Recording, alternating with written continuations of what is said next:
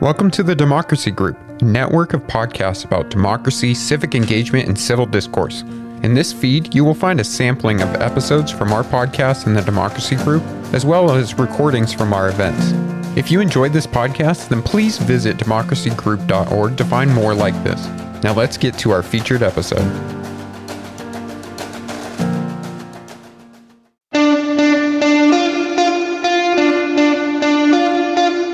Welcome to Future Hindsight, a podcast that takes big ideas about civic life and democracy and turns them into action items for you and me. I'm Mila Atmos.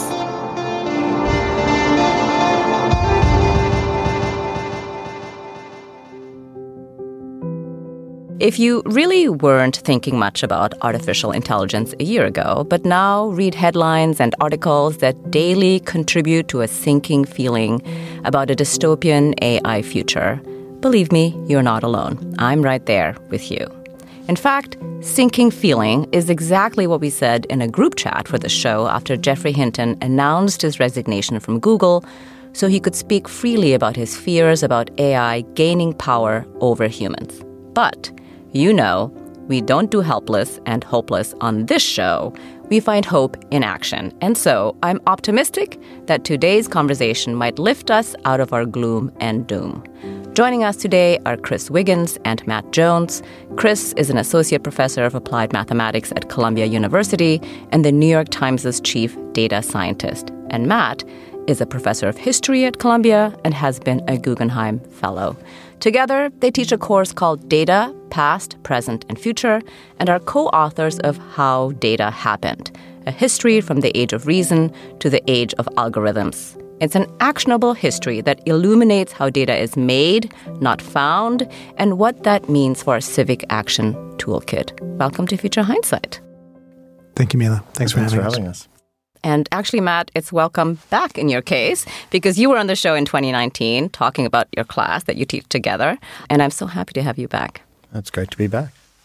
So, my first question here is my ever sinking feeling misplaced? That's a big question. But what I'm hoping is that we can start this conversation by laying out what you see as the stakes here. Are we looking at AI domination of humans? I think it's unlikely in, a, in our lifetime that AI will dominate humans. I mean, the AI is being drafted by, created by, deployed by, maintained by humans. So I think it's unlikely for AI to become autonomous in some way that would subvert that. However, AI does have real and present problems in society right now.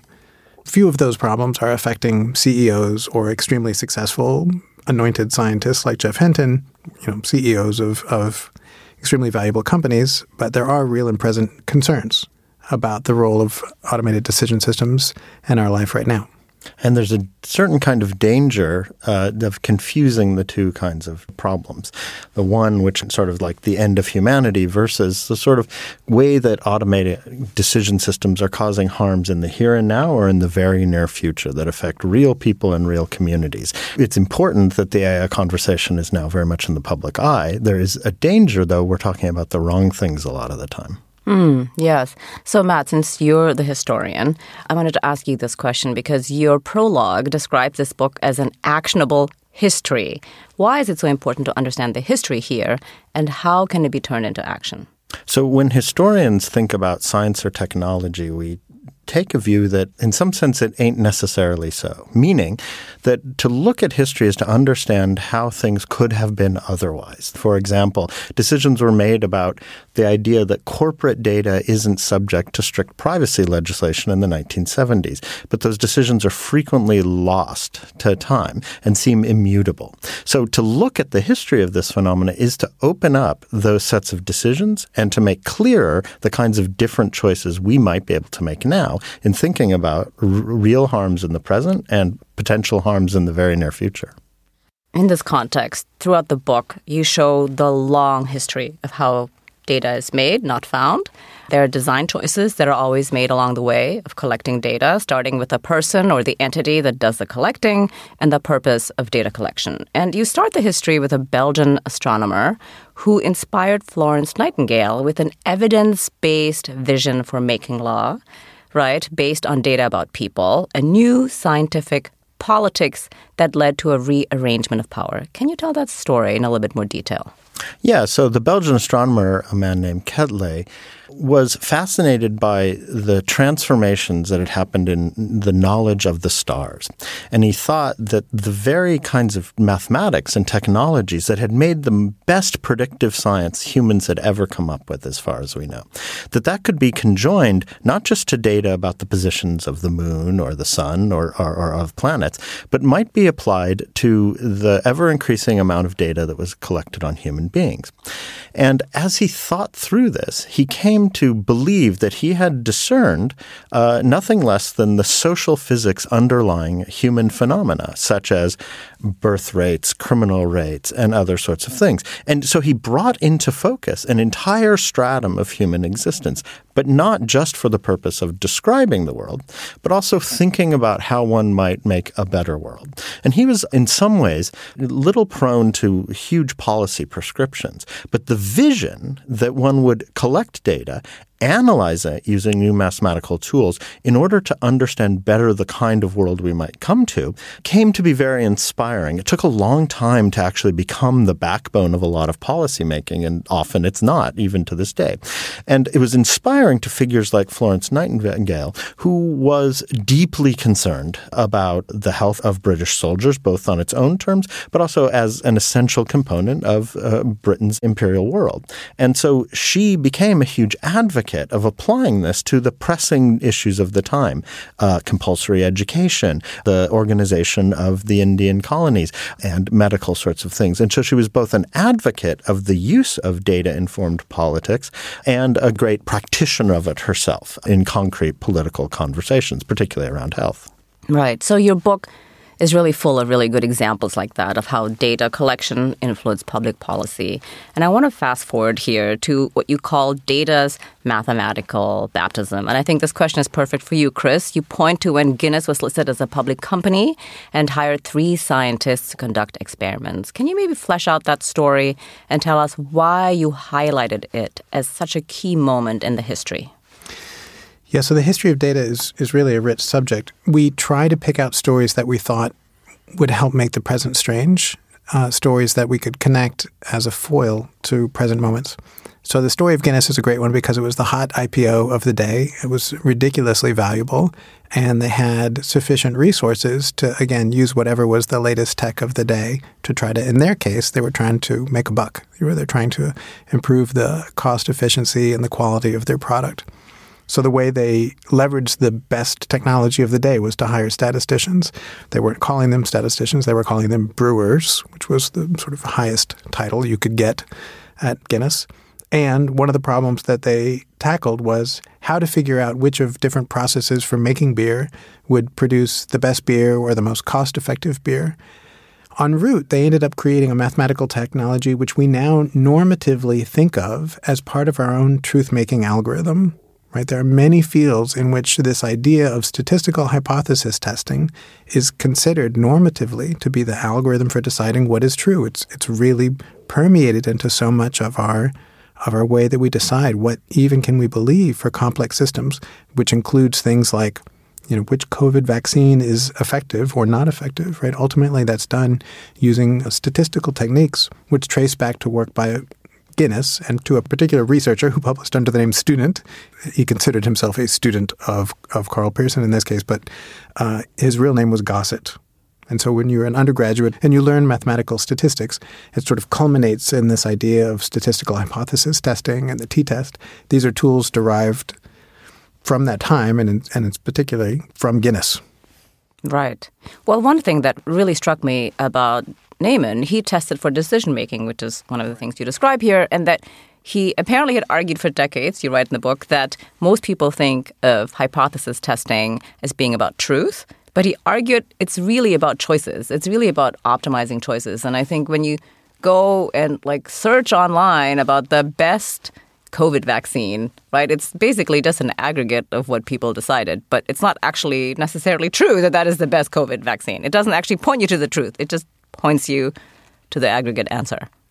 Yes. So Neyman's take on what it is that we do with data, I think, did try to make that distinction. You know, that there, I think for Fisher, the scientist, he wanted to know what was true. And Neyman was looking at what we do when we use data and saying, ultimately, we're not so much interested in knowing which of two models of the world is the true model. Ultimately, we have to make a decision. And that sort of sits within another way of understanding what we want from data. Do we want data to describe the world? Do we want data to make a prediction about what's going to happen in the future? Or do we want data to tell us what action should we take in order to get some outcome that we want?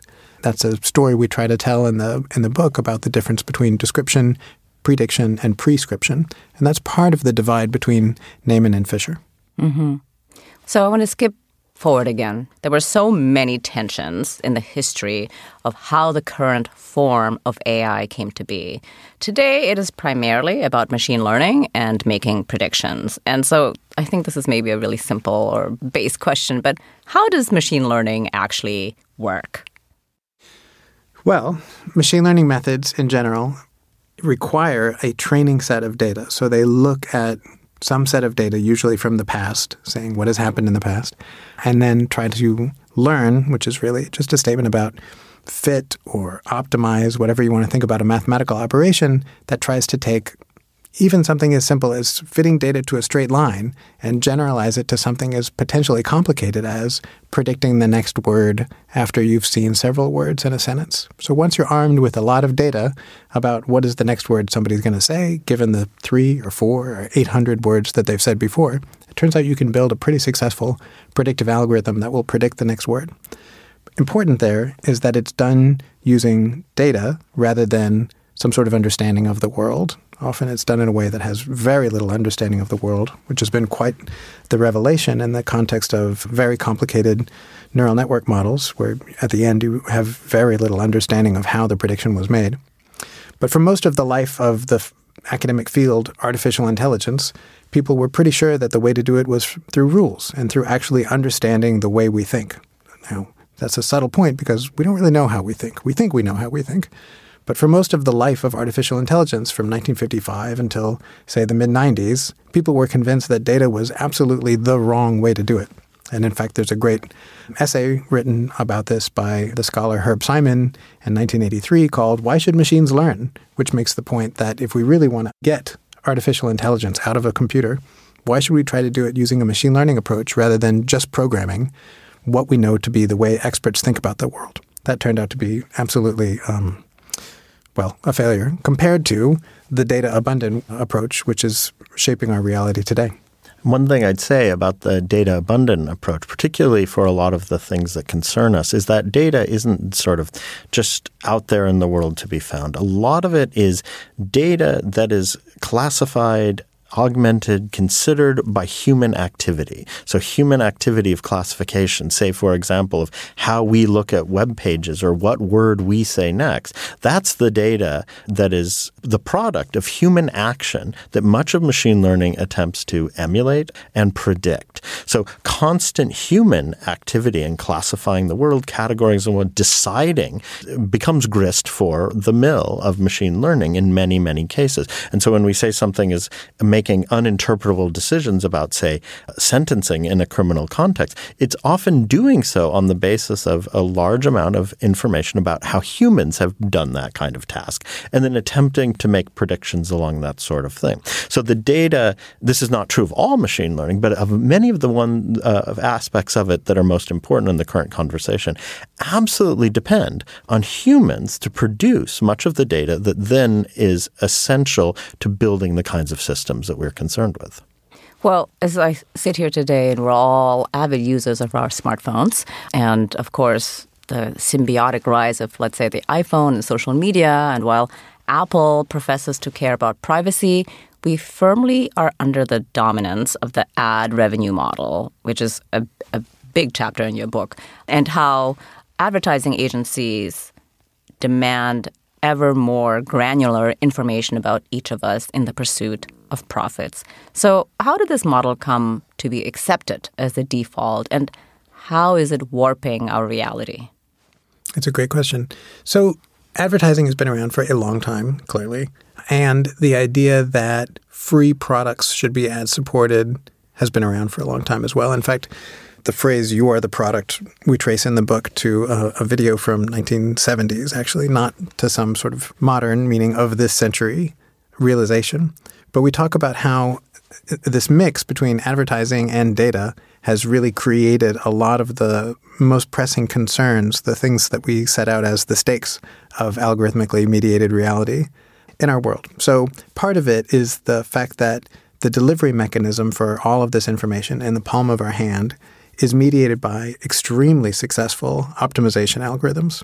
And those algorithms are able to decide what is the content that can be delivered to somebody that is the most engaging, right? And engagement can translate into simply how many things are clicked or how many minutes you're watching a product. That's extremely useful to directly maximize the profit for these companies under the advertising model. Separately, of course, these companies have to convince somebody else, a marketer, to pay for those pixels, right? I'm an advertiser and I'm selling pixels, and some marketer from another company wants to pay for those pixels. I convince the marketer that my pixels are valuable because I'm convincing them my algorithm is valuable.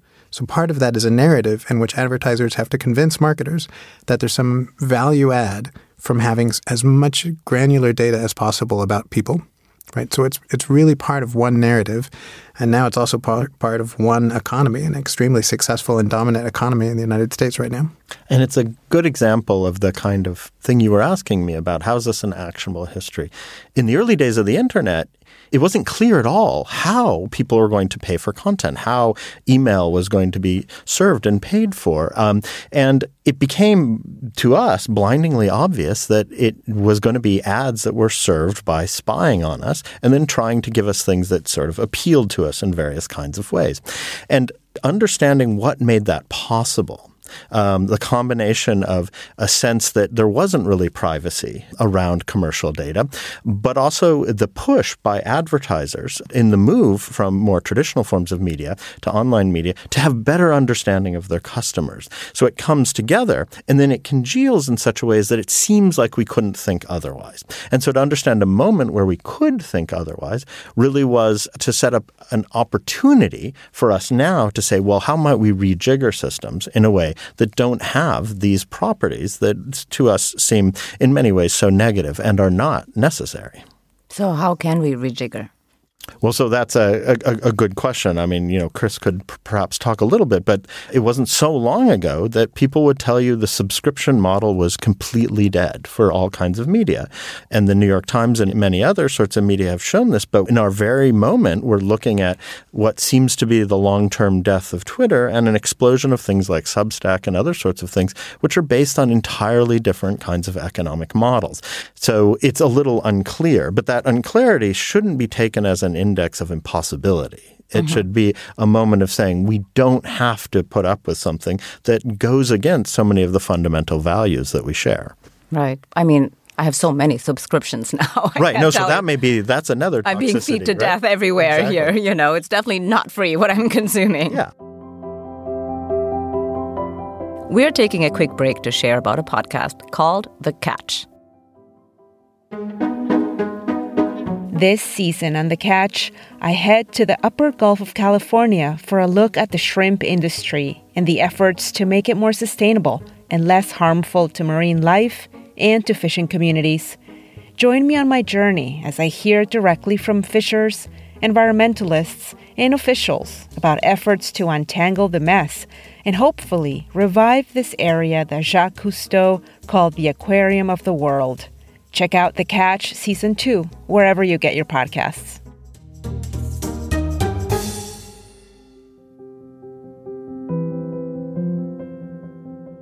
So, I kind of want to circle back to the question about the relationship between data and truth, especially in the way that we're being consumed as data and the way that we're consuming data today.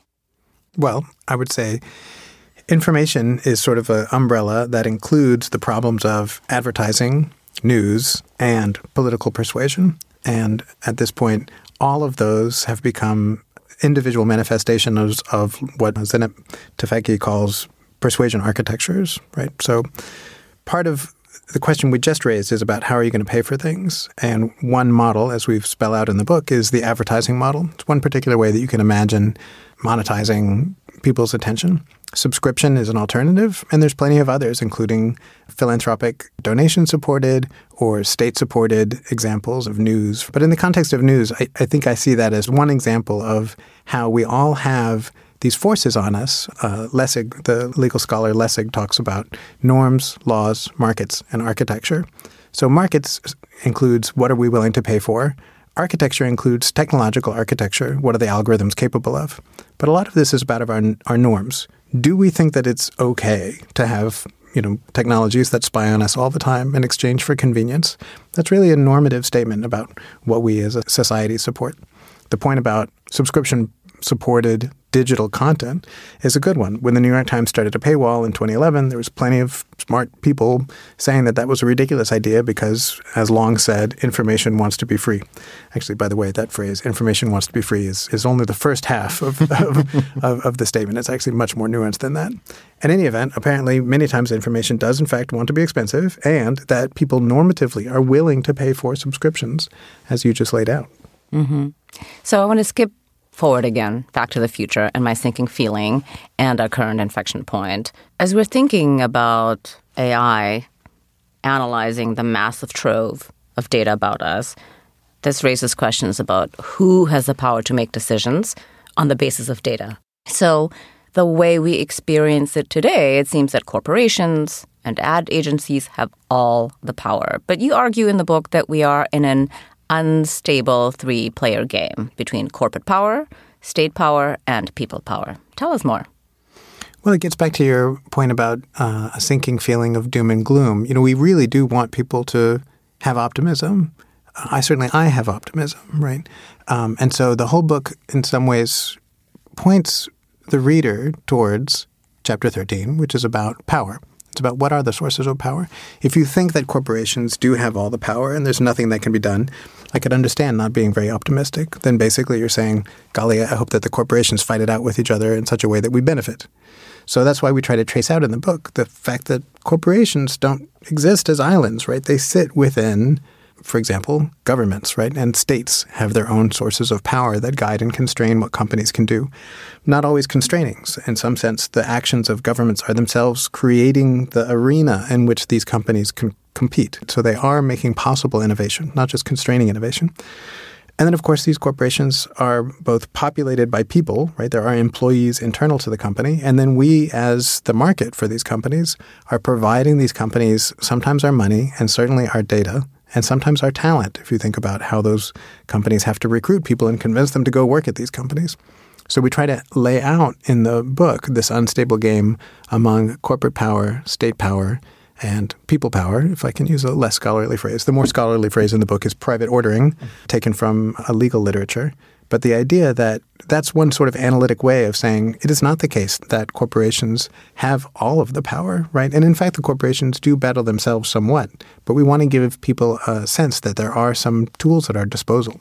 And a lot of those tools are going to come together in what are often sort of curious kinds of solidarities. When civil rights leaders come together with certain kinds of corporations to put a check on certain kinds of government power and other corporations. There are uh, numerous examples of when that has happened. And at some level, those different groups may have to hold the nose when they're working together because they don't share all of the values. But sharing all of the values is too high to precondition would eliminate the possibility of political action at all of the various kinds of levels or of economic action. So I think that's an important source of hope is that there's lots of opportunities by understanding that there isn't total uniformity among corporations, total uniformity around citizens, and total uniformity around government. Hmm. Well, you both sound optimistic. So, what is your take on Geoff Hinton resigning? It's really grabbed people's attention. It's amazing how many people read that story and reacted to it. And, and Hinton has given one or two interviews thereafter. I, I think it gets back to what Matt was saying earlier that if you think about risks of artificial intelligence and AI dominated realities, you can certainly imagine these futuristic Terminator scenarios of general artificial intelligence that's more intelligent than and has power over its designers. But it's much easier to just look at the real and present concerns today. Like algorithms are already exacerbating inequalities for people. algorithms already are operating in ways that are inscrutable and, and difficult for us to challenge, even in contexts that are where they're being leveraged by our governments. Right. So there are real present problems today. Perhaps those problems are not big problems for people like Geoff Hinton or CEOs of extremely successful companies, but those are real and present problems today. So I, I think there's a large community of people who are concerned about AI who are focused on that, like the problems that really exist right now. So, you know, I think it's interesting that Geoff resigned. I think his resignation is clearly sparking even more conversation. Clearly, there are many scholars and activists who have been looking at AI with a critical eye for decades. But I don't know that I would focus on the particular things that Hinton is focused on.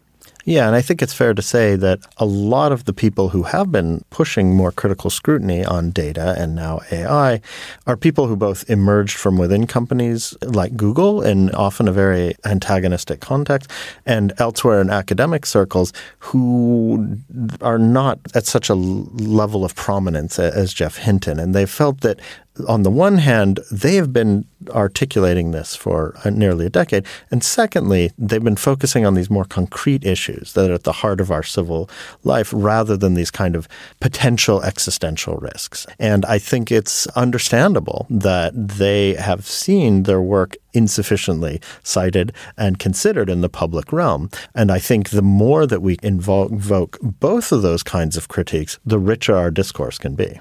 Right. Well, there's so many hot takes right now in op-eds, you know, from the sky, as yeah, you exactly. like to say. But there are people who are working in the here and now today about the problems with AI today. So, what are the things that you're seeing in terms of the people or activists that they're really getting their teeth in in this moment, and that should inform our thinking about AI right now? Hmm. Well, there's several concerns. An organizational concern for me has been the decimation of all of the AI ethics teams from all of the major tech companies. So, headlines lately that concern me include headlines about companies just simply disbanding and giving up on attempting to construct AI ethics teams within those companies. There's some higher visibility examples and some less highly visible examples, but by and large, it was a, a big narrative for corporations a few years ago and has, in some sense, followed by the wayside for variety, I'm sure, a variety of reasons that are really interesting for scholars to construct after the fact. In our book, there's a chapter called The Battle for Data Ethics, which is about this. How is it that we fight to define ethics in a way that we think is aligned with our values? And then how is it that we ask for these companies to design process that is informed by these definitions and acts in a way that meets our norms, including our norms around consumer protection? Getting back to the final chapter, part of it is that we lack any sort of checks and balances around corporations in the way that we have come to expect checks and balances from our governments, right? So when we think about the way that the US federal government was in possession of abundant data in the 1960s and 70s, people reacted with a series of legislations and acts that we still rely on today for transparency into government and for protection of our data. Now that that power has moved over to the corporate sector, there is no corresponding check or balance. And so ethics has become this capacious term where we sort of put all of our hopes and dreams that maybe these companies will not be bad. But it's really amorphous. And as these companies sort of move away from even making an attempt, that's one concern of mine Matt, what else do you see? And a different way of looking at it is where are there people who are very actively working in this domain? And one of the striking things is people's first instinct, I think, has to do in the US with federal legislation or in, in the EU with the GDPR, which is the privacy legislation that's so important. Um, but much of the most important advocacy right now is happening at municipal and state and other layers of government. So, particularly around questions of facial recognition or other kinds of surveillance technologies which very rapidly become normalized once they're introduced into municipal context. Uh, a lot of activist action is working precisely at that sort of municipal level, as well as uh, contesting things, say, in the floors of Congress, where right now the NSA is in the midst of worrying about the re-upping of legislation that it claims is essential to the national security of the United States, but clearly allows large amounts of c- capturing of data about Americans uh, along the way side. So I, I, think it's really important to understand there's all these layers of governance in which different kinds of actors, from outright activists to go- government lobbyists, are working in, in very unstable, but in many cases powerful ways to change our relationships with these technologies. So, it sounds like there are lots of people working on the problem, so to speak, between ethics and also trying to get good legislation and regulation in place to change the dynamic about how our data is both collected and analyzed.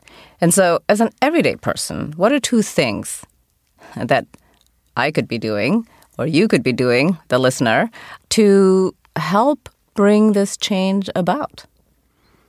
So an obvious one in the states is that we're members of the electorate, right? So we enjoy democracy, right? We we enjoy democracy in various ways. Democracy doesn't only happen once every four years. People should know, and so there's a lot you can do as a member of a, a democratic electorate, right? Um, which has some checks and balances on your elected officials.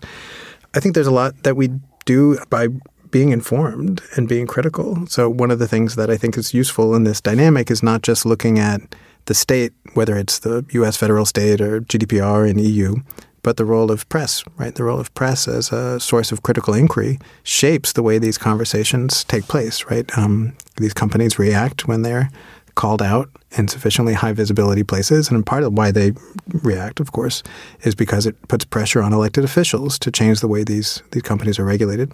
But it also can make it difficult for these companies to establish a market position and for, again, getting back to norms, and for these companies to influence our norms such that we think that that particular way of life is normal and acceptable and to be expected. And I'd say in all of the diverse communities we find ourselves in, say it's the school community we might be in, or the PTA that you might be a member of, your uh, place of employment, we are often beset by the introduction of new sorts of technologies that we are supposed to consent to and having a conversation about the legitimacy of those sorts of things that often seem too good to be true because they're often presented, say, in an educational context. Software that's only going to improve outcomes. Well, what does it come with? What sort of uh, demands does it place on people to assent to? And is there space to push back? Because the phenomena we're discussing happens at a very high level with huge corporations operating with seemingly limitless power, but it tends to operate through this incredibly granular introduction and transformation of our everyday life. And we do have possibilities of pushing back at various kinds of levels. And that, that may seem small, but it's an important additional component to a political action at a municipal level, working within companies, and very large and important national and transnational legislation. I think all of these levers need to be put into practice to restore, as it were, the kind of ambitions we have for the kinds of civil society that we want. Yeah don't agree to download the app right away. yeah, exactly. No, I mean, it seems trivial. And it is actually one of the turning points in the history is when did the web browser make it that you had to actively opt out of being spied upon? It seems like a trivial technical decision, but it wasn't. It was a decision the browser had a different sort of relationship to us. And that history didn't have to go down that way. But because of the way it went down, we are introduced into a culture where we have to actively opt out of collection. And that it, seems small, but is part of a much larger political project that one can become invested in. Mm-hmm. Well, in the last chapter, you quote an article about algorithmic injustice, which calls on us to resist the apocalypse saturated discourse on AI that encourages a mentality of learned helplessness. So I think this has been incredibly illuminating to understand how we can deal with data in our everyday lives. And in that context, looking into the future, what makes you hopeful? I would say the diversity of powers at our hands, right? So that quote actually does a much better job saying what I was trying to say mm-hmm. earlier in too many words, which is our learned helplessness reflects the lack of hope. And it's easy to give up on hope if you don't realize how unstable and unpredictable the three player game is. Framing the game as unpredictable and unstable, I hope, gives people hope. So if people feel like there's nothing to be done, uh, it's easy to just feel like, well, we simply have to consent. But in fact, you know, we have so much collective influence just via the way we uh, construct our norms, right? That's what I mean by norms, after all. Is it's a it's a collective statement about how we behave. And if our norms are we won't pay for information at all costs, then we're effectively consenting to an ad model, right? We're consenting to surveillance capitalism if we agree, if we go around saying that information has to be free. In general, though, I, I think one of the things that gives me optimism is to try to be more analytic about what are the various powers that shape the behavior of, in this case, private companies that have all of our data, right? That include the reaction of other companies. You invoked Apple briefly about Apple's stance since 2015 that privacy is a fundamental human right. The states, we've talked about how it's not just the U.S. federal government. There's all sorts of municipalities and EU and other uh, other jurisdictions, and then of course all the things that we as individual people do, whether that's employees of the company who uh, engage in collective action or whistleblowing or walkouts, or we as the public who give these companies the data right? And just by using these companies, particularly under the ad model, we are actually empowering these companies, as well as by members of the electorate, in which we have our indirect power on the companies via the state. So that sort of analytic of power gives me optimism to realize just how many tools actually are at our disposal. Uh, yeah, a different form of optimism comes uh, for me from the fact that uh, our book emerged from a class we teach. And uh, the amazing young people we teach are, to use an old fashioned term by now, they are more than digital natives. And there was a, a story that lots of people like Mark Zuckerberg were telling that privacy was dead, get over it, this sort of thing. That is not at all obvious for these young people, the future future leaders, both technological and, and political and, and corporate and otherwise. So I have a, a lot of hope that that fluency with technology, combined with a, striking a lack of pessimism that they often have about the worlds in which they could live, eh, that's a very potent combination. And our hope in both teaching the class and in the book we produce is very much to provide precisely those young people tools that they are going to fashion many of the answers to these questions. It's unlikely to come from us, but is likely very much to come from a, a very politically engaged, a very technologically savvy generation. Um, so that gives me a, a tremendous hope to see what they will be up to in the next 10 to 15 years. Well, I have to ask you one more question then, in which case, do you really believe it's going to take 10 to 15 years? Or is this something that we can change, that we can change this dynamic of power in a shorter time span? Technology changes quickly, markets change almost as quickly, norms take a longer time, and laws take even longer. We have an economy right now organized around a few uh, incumbents, which are supported by the ad model to the tune of many, many dollars every year, right? So it's going to take a long time to dismantle that particular power structure. But I do believe that norms are quite fluid, right? People change the way they support some particular social issue with surprising uh, rapidity, right? Surprising is relative. It implies that you didn't know in advance that they were going to change the way they do things. But I do think norms can change pretty quickly, and and often it's because there was some rapid change in a technology, and then people had to decide, well, how do we feel about this technology? Large language models have been around for many years. Generative AI has been around even longer. Even GPT three, right? Was we, we taught it in our class a year ago, but the release of a chat that's powered by GPT has really captured people's imagination. And it's really enjoyable for me to watch the way people's norms change so rapidly in higher education that for some people there was an immediate reaction like we have to ban it. And then there was a reaction of people saying, well, how does this change the way we think about our job as educators? Is it the case that part of our job as educators is to help people use this technology wisely? I know Matt often talks about the use of a calculator. You know, it's not like we ban calculators entirely. We think about how it fits into the educational process. Or spell checkers for that matter, or mail utilities that will suggest the end of the sentence to you. These are all changes in technologies or architecture, so to speak.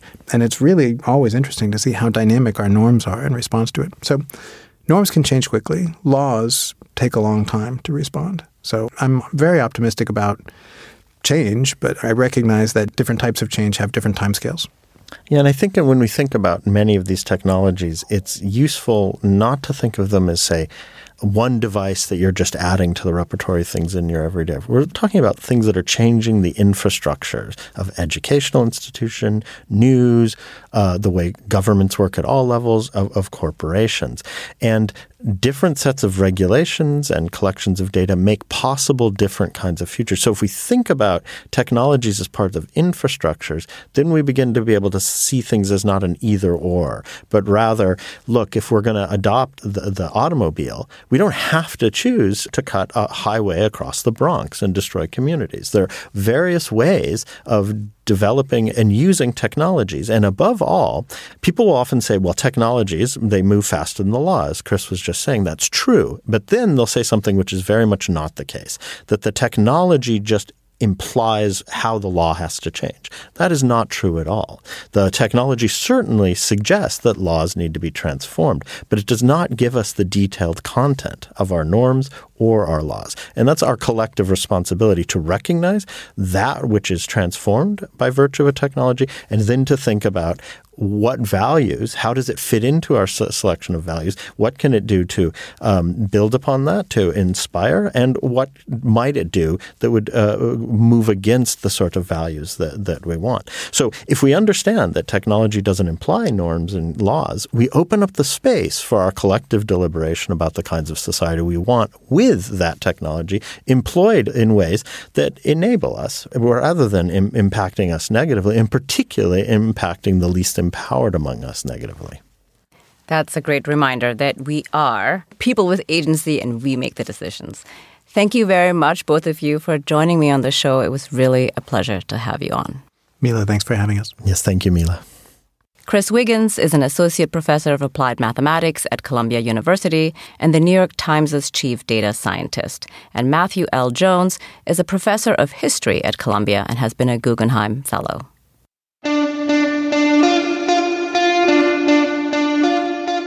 Next week on Future Hindsight, we're joined by Representative Anna Eskamani, who serves on behalf of Florida's 42nd District of Orange County in the State House of Representatives. Our slogan is working for you, fighting for us, which was not a slogan that we had when I first ran for office, something that we developed over time because it reflected who we are, that we're working for you and fighting for us. And I, and I do think that's a, that, that is a part of our success. That's next time on Future Hindsight. Did you know we have a YouTube channel? Seriously, we do. And actually, quite a lot of people listen to the show there. If that's you, hello. If not, you'll find punchy episode clips, full interviews, and more. Subscribe at youtube.com slash futurehindsight. This episode was produced by Zach Travis and Sarah Birmingham. Until next time, stay engaged.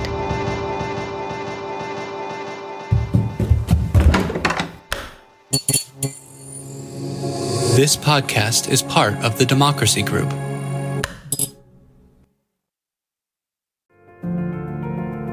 Thank you for listening to this episode from the Democracy Group.